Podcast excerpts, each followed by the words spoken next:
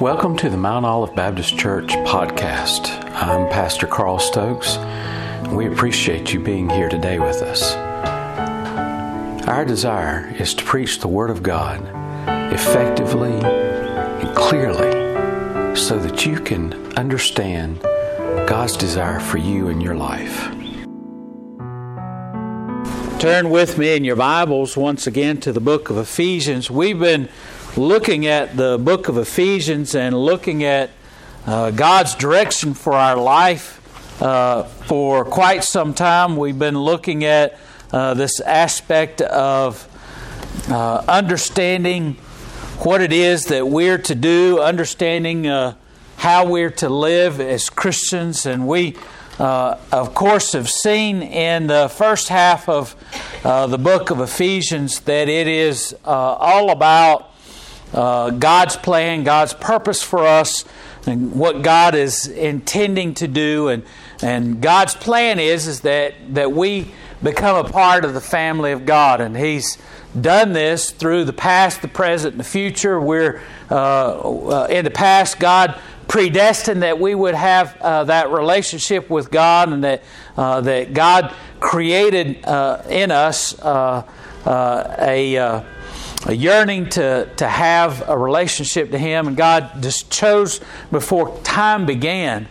Uh, uh, what a, a marvelous image of, of love, that God would choose before even time began, before He ever said, "Let there be light," before He ever uh, made uh, man in His image, before He ever put uh, um, man and woman in the garden, that uh, they would uh, have that opportunity to uh, He, God determined and, and destined that that we would have that opportunity to have a relationship with Him, to have a love with Him, and and to have a desire to, to have a relationship with Him. And so we see uh, that God predestined for us to have that relationship.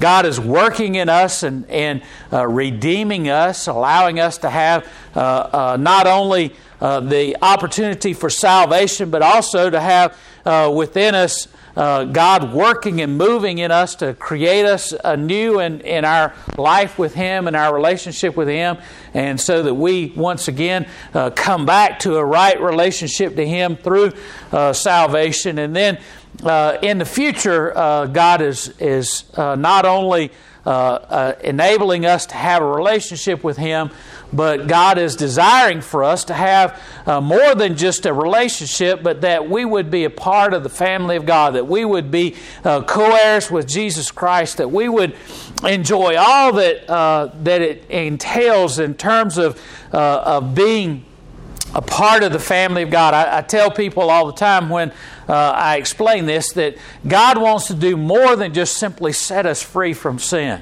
For so many people, salvation is all about, well, I don't want to go to hell when I die. I don't want to be uh, separated from God. I, I don't want to be in eternal torment. I'd rather be in heaven. I'd rather uh, walk the streets of gold than to, uh, to be in the midst of fire and brimstone. And for a lot of people, uh, that's all salvation is. Well, I, I want to get my ticket to the right place and not go to the wrong place. Well, God is uh, doesn't desire just simply that we receive the ticket of salvation to get out of the wrong place. Rather, God wants us to have much, much more. It's more than just simply being set free from our sin, uh, the bondage of sin. It's, it's all about having a relationship that allows us to be a part of the family of God, not just a part of the plan. Uh, and God's plan is, is for us to be useful in His plan of sharing that with other people.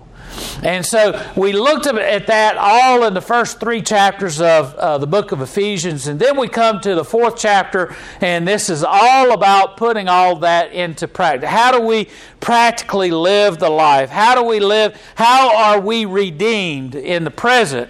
Because uh, that's where we're at right now. We're in the present, not in the past. We're not in the future. We're in the present. How are we being redeemed? And God, uh, uh, how is God working and moving in our life to be a make us into the children of God that He's called us to be. Well, we've been looking at that in the last couple of uh, weeks. We've been seeing how God has made and tra- is making us into a new creation. And God's whole desire is, is that uh, we as a body of believers, as we as uh, not just we as a Christian uh, singularly, but we as a body of believers, as a church, would be united together, that we would have unity, that we would be able to be a, a witness and a testimony to others. And we talked about being a bod- the body of Christ, and we talked about uh, being uh, the body that is at service to God in this world.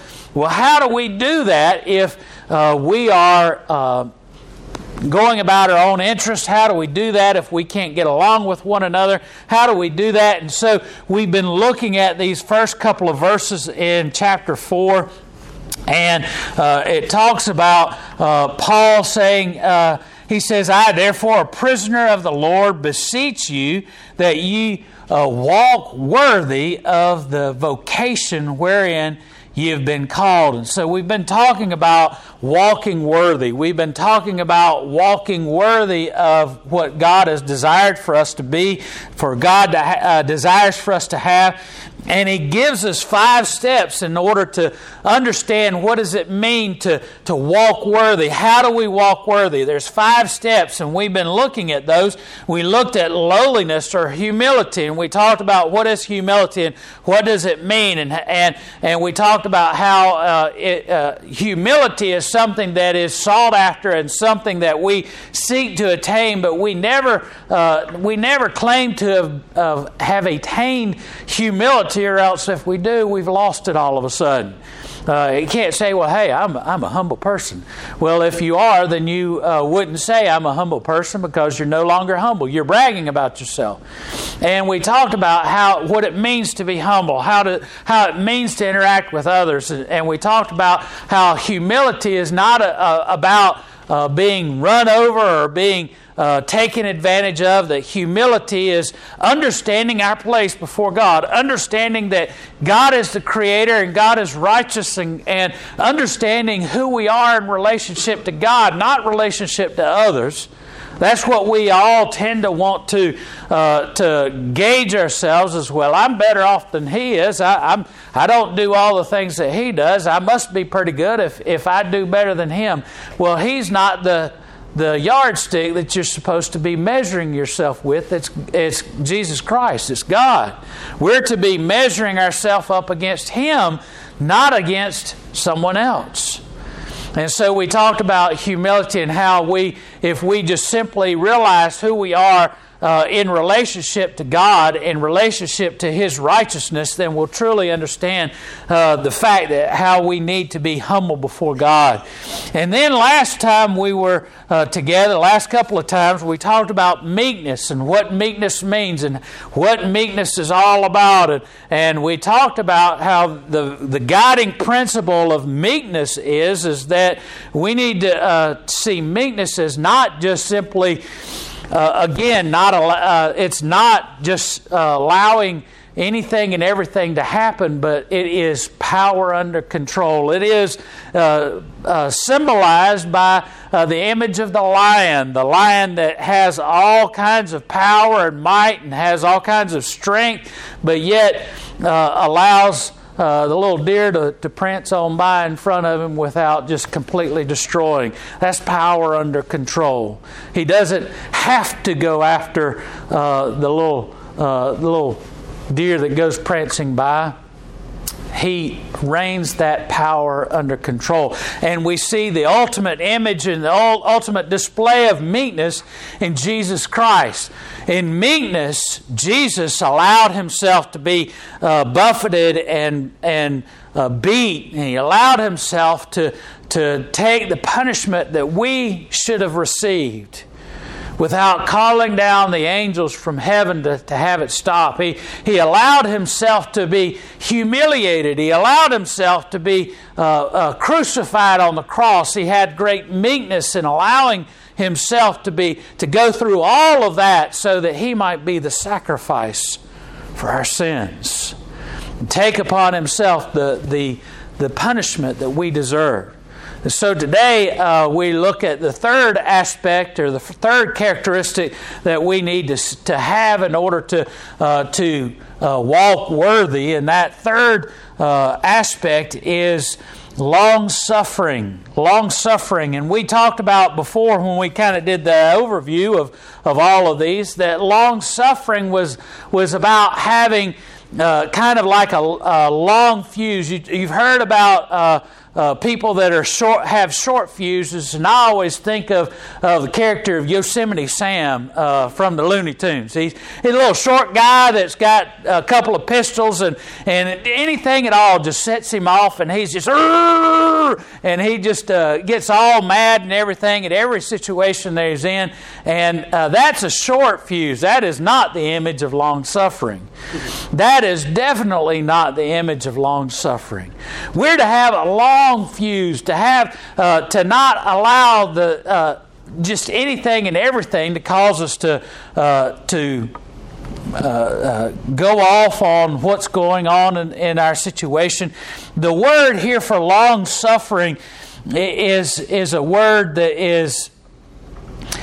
Uh, it is macriothymia, and that word has a cu- in, in the Greek has a couple of different uh, uh, translations, and it's not it's all related to having uh, patience, of endurance, of long suffering. All of those words that kind of mean the same thing, and uh, there's a couple. Uh, there's three different aspects that go along with this word. Uh, Uh, macriothymia, and and I want to share with you these three aspects to help us to understand how we have long suffering.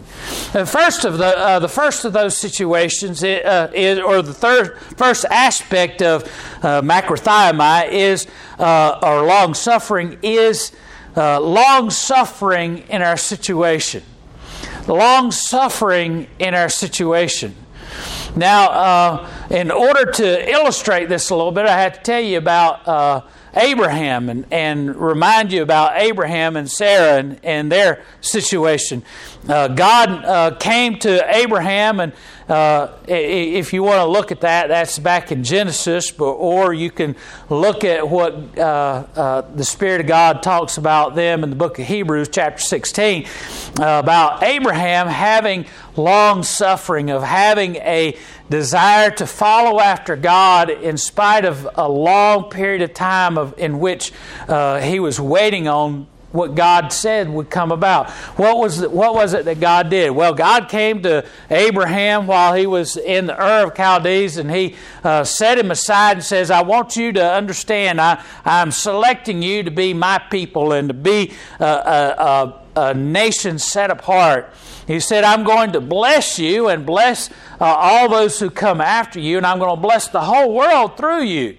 And Abraham uh, uh, said, God, I'll go wherever you lead me, and I'll go wherever you want me to. So Abraham and Sarah followed after God, and they uh, followed God to a certain place in the world. And, and God says, I'm going to give all of this to you, and you're going to uh, own all of this land, and this is all going to be your land. Everywhere you put your foot, uh, and everything that you see is going to be uh, the land of your people. And Abraham said, well, God... Uh, Sarah and I are getting up in age. We're getting up there a little bit. Uh, uh, when might this be? I mean, we're kind of past our prime. We're past uh, uh, age of having children. God said, don't worry about it, Abraham. Don't worry. I, I'm covenanting with you. He says, you're going to have children that are going to be more than the sands of the sea. You're going to have more children than uh, you, all the stars that you can see in the night sky. You're going to have so many descendants. The whole world is going to be full of your descendants. Abraham's like, God, I, that, that'd be wonderful. That that's uh, because that's how they gauged uh, blessings from God, that they would have a male heir to pass on the lineage and the name of, of the family. And Abraham said, but, you know, we're getting kind of old. God said, don't worry about it.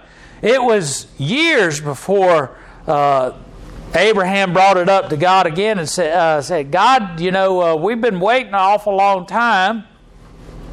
We still don't have a baby. Uh, maybe uh, you can bless my servant And what the tradition was is during that time is if you didn't have an, a male heir to, to pass on all that you had accomplished and all the things that you had, you'd pass it on to maybe another uh, male uh, relative or a male uh, that you uh, treasured, uh, somebody in your employ or something like that. And that's what Abraham wanted to do. He says, there's a fellow over here that's been with me for a long time. Uh, maybe you can bless me through him, because that's who's going to be my heir if I don't have a child. And since I don't have a child, uh, he's going to be the one. God said, no, you're going to have a child. He's going to, uh, next year, you're going to have a child. And Abraham said, well, look, I'm ninety-nine years old and Sarah's ninety. How's that going to be? And he says, is, with God, is anything impossible? And so, uh, sure enough, God blessed him with Isaac, and uh, they had that, that baby. And, and uh, then after he got to be about twelve, thirteen, fourteen years old, God said, uh, I'm going to test you, uh, uh, Abraham. I want you to take Isaac, the one that I gave you, and I want you to sacrifice him up to me. Abraham's like, well, gracious God, uh, it was a long time before you gave him to us, but we'll we'll do what you want. And uh, uh, God stayed his hand, and God blessed him because of that. And God just gave him one son, uh, but uh, as uh, the years went by and as uh, the generations went by, uh, sure enough, God blessed Abraham with a, a great number of people. That's long suffering. Abraham couldn't even see the, uh, the, the end result of what God was going to do. Uh, all that he saw was that he didn't have a son. He didn't have an heir. He even tried on his own by going to Hagar, his uh, uh, Sarah's handmaid, and attempted to have a, a child uh, through her. And God said, look, uh, that's not, Ishmael is not the one that I'm going to bless. I'm going to bless you. Uh, and Abraham said, okay, God.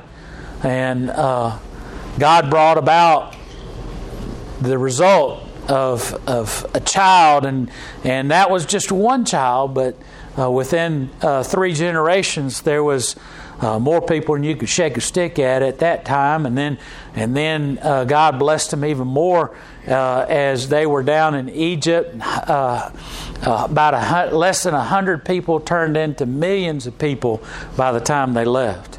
And so we see that God's blessing uh, continued on, and then uh, that blessing really was took into fruition when Jesus was born, as a result of, of that blessing, that covenant with God between uh, God and Abraham. We also see in uh, Moses, uh, Moses was uh, someone else that was very long-suffering. God, uh, uh, God used Moses to take His people out of the the uh, bondage of slavery in Egypt and and delivered them from that bondage. Uh, but Moses, uh, as you recall, uh, had his uh, kind of his patience tested throughout that whole ordeal. Here's Moses. He he was born into a Hebrew family, and he uh, uh, when uh, the Pharaoh was trying to kill all the male uh, uh, uh, sons because they was trying to cut down on the population, and Moses was thrown into the Uh, Nile River in a, a little basket, and uh, the princess found him and, and raised him as, as her own child, and he was uh, raised up in Pharaoh's household, given all kinds of education, and uh, then he uh, uh, killed the, the uh, Egyptian uh, because he was beating on the Hebrew, and, and that caused him to, uh, to go f- uh, wandering in the wilderness. Excuse me. Moses probably felt as though he wasn't going to be used of God, wasn't going to be significant. Here he was uh, uh, shepherding the sheep of his father-in-law out in the wilderness, thinking uh, that God uh, didn't have any kind of plan for him. And then God uh, showed himself to him in the burning bush.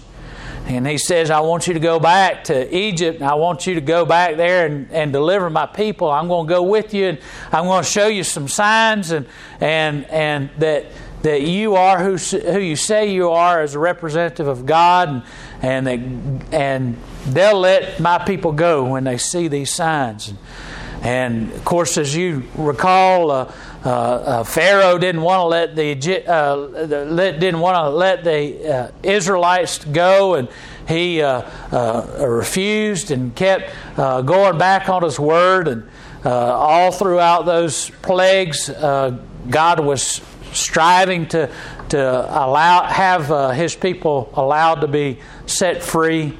And it was all the while that God was using that situation to prove to the Egyptians and to Pharaoh that that uh, the one true God was calling on them to let His people go. And uh, of course, uh, Moses had his his uh, temper and his long suffering, his patience to be tested throughout the whole time in which uh, the Israelites went through the wilderness to the promised land. Uh, and, and God uh, used him in spite of, of the fact that he lost his temper at one point.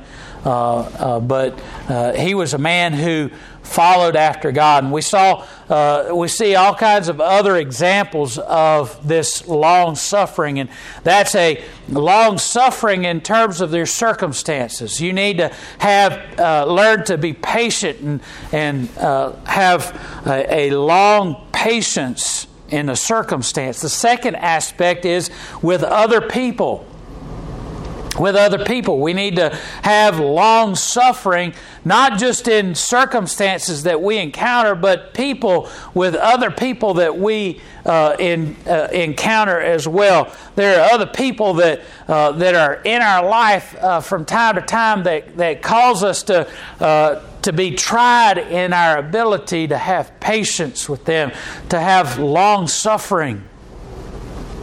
God calls us to, to have this long suffering in relationship to others as we attempt to share the gospel with them, as we attempt to, to help them to grow in their understanding of Christ. And uh, Jesus had uh, many circumstances in which uh, he had to demonstrate this long suffering with his disciples. They oftentimes would uh, not understand what he was uh, teaching, and He would uh, uh, tell them about uh, what was going to happen with his death and his burial and resurrection, and, uh, and about the kingdom of God and about God's plan for them. And uh, he had long suffering. Of course, Jesus uh, demonstrated great long suffering with the Pharisees. The Pharisees uh, got everything wrong about what uh, God's plan was for uh, Israel and for uh, humanity, and they saw it as all wrapped up in Uh, the rituals and the things that people did. And,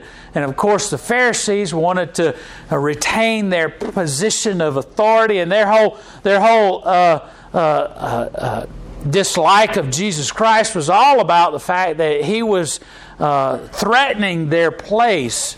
Here's the Pharisees, and they'd spent their life uh, studying the, the law, and they thought they were Uh, hot snot and being able to tell everybody what the law meant, what uh, what God meant. Here comes this carpenter guy that that's from Nazareth, and uh, this nobody coming along and, and giving insight into what God is saying and telling people, look, you you thought that you simply didn't need to worry about murdering somebody else. And he says, but listen, if you have hatred in your heart, then you've already murdered your brother. And he says, if you have, uh, you, you've heard that you're not to have an adultery, adulterous relationship with a woman. He says, look, if you have lust within your heart, it's as if you've already committed adultery within you.